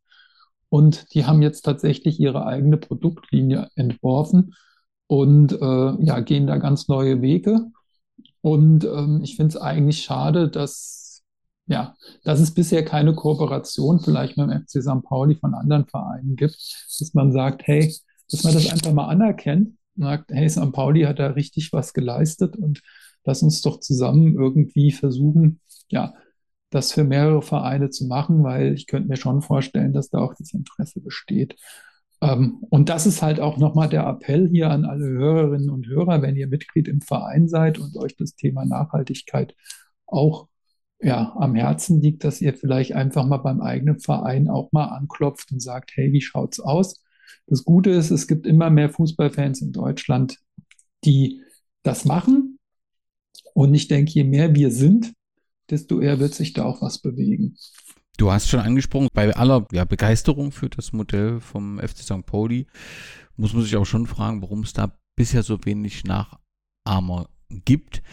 Ähm, weißt du, wie die Situation in Europa ist? Weil ich vor kurzem einen Fernsehbericht über Bitte Sevilla gesehen habe, wo offensichtlich was Ähnliches passiert, dass man ähm, das Trikot selbst herstellt, beziehungsweise von jemand herstellt, der andere Materialien nutzt, damit es nachhaltig ist. Ist dir da so europaweit die Entwicklung bekannt oder ist das jetzt nicht so auf deinem Schirm? Weniger auf meinem Schirm, allerdings äh, habe ich in die Premier League geguckt und muss sagen, dass da der äh, FC Brentford wenigstens mal gesagt hat, wir legen kein neues Trikot auf in der nächsten Saison, sondern wir nutzen das alte Trikot, weil unsere Leute halt einfach nicht so viel Geld haben, ähm, sich ständig ein neues Trikot zu kaufen. Das finde ich auch mal ja einen fairen Move, wo ich einfach sage, weil es gibt halt leider, also, beziehungsweise nicht leider, aber es gibt halt Fans, die möchten letztendlich alles Neue kaufen, das neue Trikot kaufen, um ihren Verein vermeintlich damit auch zu unterstützen. Ähm, und ich finde es vom Verein, der Verein hat auch eine soziale Verantwortung. Und ähm, da könnten halt auch Vereine dem Beispiel von Brentford mal folgen und sagen, ähm, ja, vielleicht ist es einfach mal gar nicht so schlecht, zumindest kein neues Auswärtstrikot aufzulegen oder in, ja, kein neues Sondertrikot für dies und jenes und was weiß ich was. Ähm, das wäre vielleicht auch schon mal ein erster Schritt in Richtung Nachhaltigkeit, ähm, was das angeht. Aber der Trend ist ja im Moment eher ein anderer. Ich sehe das zum Beispiel jetzt auch bei meinem Verein. Ähm, ja, bis vor, weiß ich nicht, drei, vier Jahren hat, glaube ich, den meisten von uns das Wort oder der Begriff Black Friday und Black Week nichts gesagt. Und jetzt im November ähm, war es zumindest bei uns so, dass jetzt irgendwie versucht wurde, wirklich ähm, mit einer Rabattschlacht irgendwie ja den ganzen Merchandise irgendwie wegzubekommen, ähm, weil wahrscheinlich wieder Platz geschaffen werden muss in den Lagern, um irgendwie die neue Produktlinie aufzu, äh, ja, aufzufüllen. Also das finde ich echt extrem schwierig und noch schwieriger finde ich es dann, dass es zum Beispiel dann halt zum DFB-Pokal ähm, dann extreme Top-Zuschläge gibt jetzt in der nächsten Runde, weil der FC Bayern bei uns zu Gast ist. Das heißt, einerseits werden Preise im Stadion massiv erhöht für das Spiel und andererseits diese Rabattschlacht, ähm, um den Konsum anzuheizen, finde ich extrem bedenklich. Und das ist nicht nachhaltig, meiner Meinung nach. Der nächste Themenkomplex, den du in deinem Buch äh, behandelst, rund um das Thema Nachhaltigkeit im Fußball, ist das Thema Gesellschaft. Dort geht es um Arbeitnehmerinnenrechte, Chancengerechtigkeit, Qualifizierung und Menschenrechte. Wenn ich mir da im Profifußball die Berichte rund um einzelne Nachwuchsleistungszentrum anschaue, dann ist doch beeindruckend, wie schlecht teilweise im Profifußball die Bezahlung einzelner Trainer ist. Und das ja erst deutlich wurde, ähm, dadurch, dass es in den einzelnen Medien drüber berichtet haben. Weißt du, wie da die Situation in Mainz ist? Hat man da den Fokus ähm, drauf, dass man eben in diesem Bereich auch, auch fair bezahlt? Ist das Thema in den Mitgliederversammlungen oder ist das komplett ausgegliedert und deswegen nicht Teil der Mitgliederversammlung des EV? Also wir sind ja zum Glück nicht ausgegliedert, aber ähm, also wir haben noch komplett ähm, die Profiabteilung im, im EV drin. Ähm, allerdings wird in Mainz gerne trotzdem verbal ausgegliedert, sage sag ich mal. Ähm, ich, das Schlimme ist halt, ja, dass es viele Menschen diese Fragen einfach gar nicht erst stellen ähm, auch viele Journalistinnen und Journalisten nicht, leider. Ähm, man könnte das ja auch mal in der Pressekonferenz stellen. Ähm, und wenn man dann, sage ich mal, als einfaches Mitglied diese Frage stellt, ähm, ja, dann bekommt man, ja, sind die Chancen relativ groß, dazu keine Antwort zu bekommen. Ähm, das ist generell, glaube ich, wirklich, wie du schon sagst, in der, in der Liga ein, ein großes Problem, dass ja, die Einnahmenseite ist, glaube ich, nicht das Problem, aber bei den Personalkosten ist es halt einfach die Verteilung des Geldes ist, glaube ich, extrem, ja, extrem schwierig. Ähm, das fängt an beim Sicherheitsdienst, der wahrscheinlich vom Sub-Sub-Sub-Unternehmen irgendwie ist, ähm, Auftrag hat, die ganzen anderen Menschen, die jetzt zum Beispiel auch während der Pandemie wahrscheinlich dann überhaupt kein Geld bekommen haben, weil sie ja nicht irgendwie äh, auf Kurzarbeit waren, weil das vielleicht so 400 Euro Jobs oder sowas waren. Ähm, da glaube ich, ähm, sind ganz, ganz viele schwarze Löcher, sage ich mal, die leider halt ja, ich habe manchmal den Eindruck, dass die, die Fragen halt vielleicht eventuell nicht gestellt werden, weil ich weiß nicht, ähm, wenn man zu investigativ unterwegs ist, äh, verscherzt man sich vielleicht mit dem Verein. Ich weiß es nicht. Auf jeden Fall ähm, ist es da auch, ja, wie gesagt, ähm, ich glaube, dass es dann immer mal wieder solche Fälle gibt, die dann zum Glück durch Journalisten und Journalistinnen aufgedeckt werden, dass dann auch dann entsprechend das Echo dann zum Glück auch mal da ist. Aber wenn ich mir halt auch einfach anschaue, dass es auch kaum Personalvertretungen gibt, sprich Betriebsräte in den Vereinen. Also Dortmund hat 2005 den ersten Betriebsrat gehabt und äh, ich weiß, dass Stuttgart eine Betriebsratswahl hatte. Ich glaube, Wolfsburg nehme ich an, dass die das haben. Ähm, und es glaube ich umgekehrt habe ich irgendwo gelesen, dass bei dem einen oder anderen Verein versucht wurde, ein Betriebsrat, eine Gründung eines Betriebsrats zu verhindern, ähm, dass wir da halt wirklich auch, ja, wirklich noch bei den Basics sind. Ja, und wir sind ja jetzt hier nicht bei irgendwelchen Klitschen, sage ich mal, die fünf, äh, fünf Mitarbeiter oder sowas haben, sondern ähm, das sind ja alles kleine und mittelständische Unternehmen, ja, muss man einfach mal sagen. Und deswegen ist es eigentlich schon ein Unding, dass, ähm, ja, dass es da eigentlich wahrscheinlich auch meines Wissens keine Tarifverträge gibt, auch über, über Sonntagszuschläge, weil viel Fußball findet ja am Wochenende statt, ja, und die Menschen leisten da ihre Arbeit und ähm, ich glaube, darüber wird ja bisher gar nicht berichtet, beziehungsweise ich glaube, vielen Leuten ist das, kommt das gar nicht in den Kopf, ja. Das ist, glaube ich, auch das Problem. Umso wichtiger ist es, dein Buch zu lesen und dort viele Anregungen zu bekommen, was man in der eigenen Mitgliederversammlung einmal fragen kann oder wo man auch aktiv mitgestalten kann und sich einbringen kann. Mehr Nachhaltigkeit würde der Liga gut tun. In Anlehnung nehme ich mal an, ein Tor würde dem Spiel gut tun. So heißt ähm, dein Buch vielleicht noch ein kurzer Blick in die Zukunft. Was erwartest du in den nächsten fünf Jahren, was in diesem Bereich passiert. Also so ein erster Schritt ist ja getan, auch wenn ich bei dir Unzufriedenheit äh, darüber, wie es passiert ist, äh, über die Lizenzkriterien, äh, ähm, die jetzt äh, in der Bundesliga das Thema Nachhaltigkeit berücksichtigt werden sollen. Trotzdem passiert da ja ein erster Schritt. Glaubst du, dass das ähm, der Anfang ist für eine positive Entwicklung oder bist du eher skeptisch, was die nächsten fünf Jahre angeht? Ich hoffe einfach, dass, dass die DFL und auch der DFB merken, dass sie damit eigentlich, ähm, wenn sie, wenn die das Thema ernst nehmen, dass sie damit eigentlich nur gewinnen können. Weil mir hat mal jemand gesagt, ich habe das Buch geschrieben für, für in fünf Jahren. Ähm, weil man muss einfach sagen, die jüngere Generation ist, glaube ich, was das Thema angeht, wesentlich mehr sensibilisiert als Leute in meinem Alter oder auch darüber hinaus. Ähm, und das ist in Anführungszeichen die Zukunft der Kundschaft.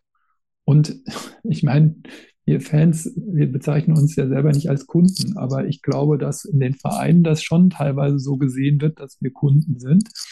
Und ähm, ja, diese nachwachsenden Kunden stellen halt entsprechend Fragen und ähm, werden, denke ich, auch entsprechend Druck aufbauen. Und deswegen ist es, glaube ich, schon ganz gut, wenn wir, äh, wenn, wenn dieses Thema ernst genommen wird, wenn dieses Thema verfolgt wird und ähm, nicht nur von einzelnen Vereinen. Und das Positive, was ich auch in meinem Buch, denke ich, rausgestellt habe, ist, wenn man diese ganzen einzelnen Leuchtturmprojekte mal zusammenfassen würde, sprich, das sind ja alles Projekte von Vereinen, in der Bundesliga, in der ersten oder zweiten Liga. Wenn man das zum Beispiel zusammenfassen würde, wie gesagt, ich habe es als Best Practice, habe ich das bezeichnet, und da einen gewissen Leitfaden rausziehen würde, dann könnte man halt wirklich sagen, ähm, dass die Vereine relativ schnell auch Ideen haben, äh, wie sie Sachen bei sich verbessern können.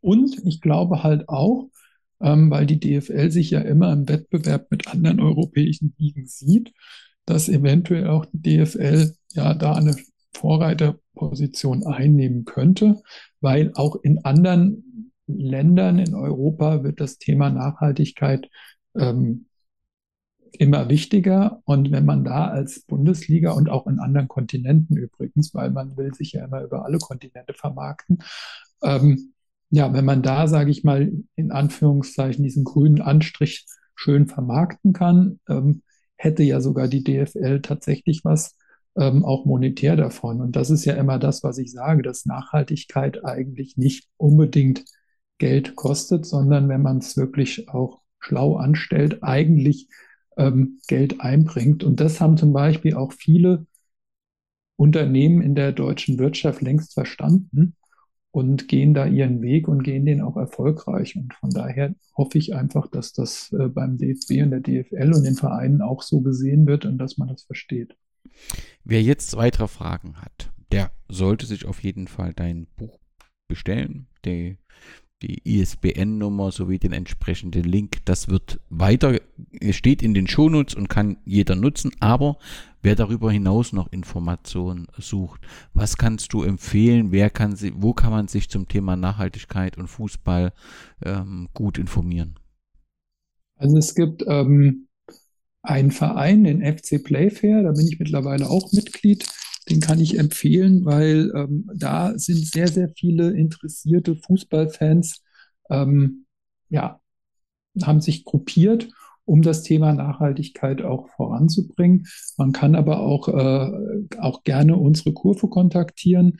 Ähm, die sind auch, was das Thema angeht, ähm, ja, Firmen und das Gute ist, auch unsere Kurve zum Beispiel hat dann auch den direkten Draht zu den Verbänden und ähm, da natürlich auch nochmal mehr Einflussmöglichkeiten als ich als Einzelperson. Das Gute ist, dass ich letztendlich über unsere Kurve trotzdem ja, vernetzt bin, weil ich Mitglied der Supporters Mainz sind, die wiederum Mitglied bei unserer Kurve sind. Und ähm, ja, von daher ähm, kann ich letztendlich den FC Playfair und äh, unsere Kurve wirklich empfehlen, da einfach auch mal auf die, auf die Webseiten zu gehen und da auch nochmal Informationen ähm, zu finden und ja, da entsprechend zu recherchieren.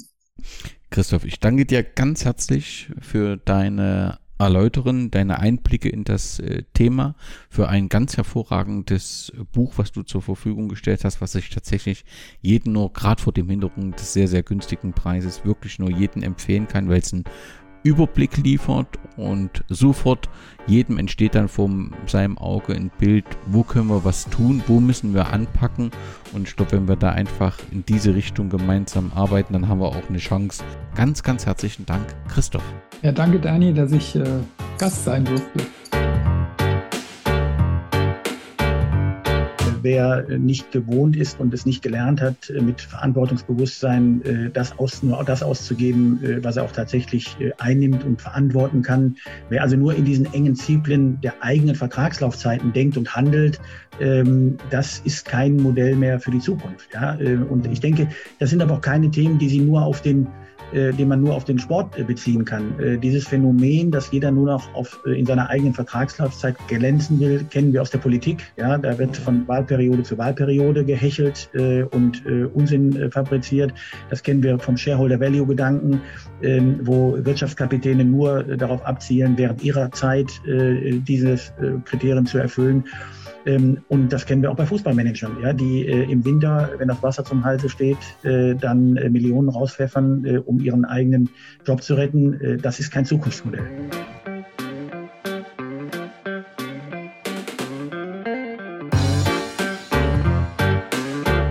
Es muss eine Verpflichtung zur ökologischen Nachhaltigkeit ja, in die Satzungen rein. Ähm, und ich fange mal an, auch bei den Nachwuchsspielern. Ich würde mir wünschen, dass wir hier in der Frage in den Nachwuchsleistungszentren, äh, da werden Referate gehalten über Doping, über Spielsucht, über weiß der Kuckuck was.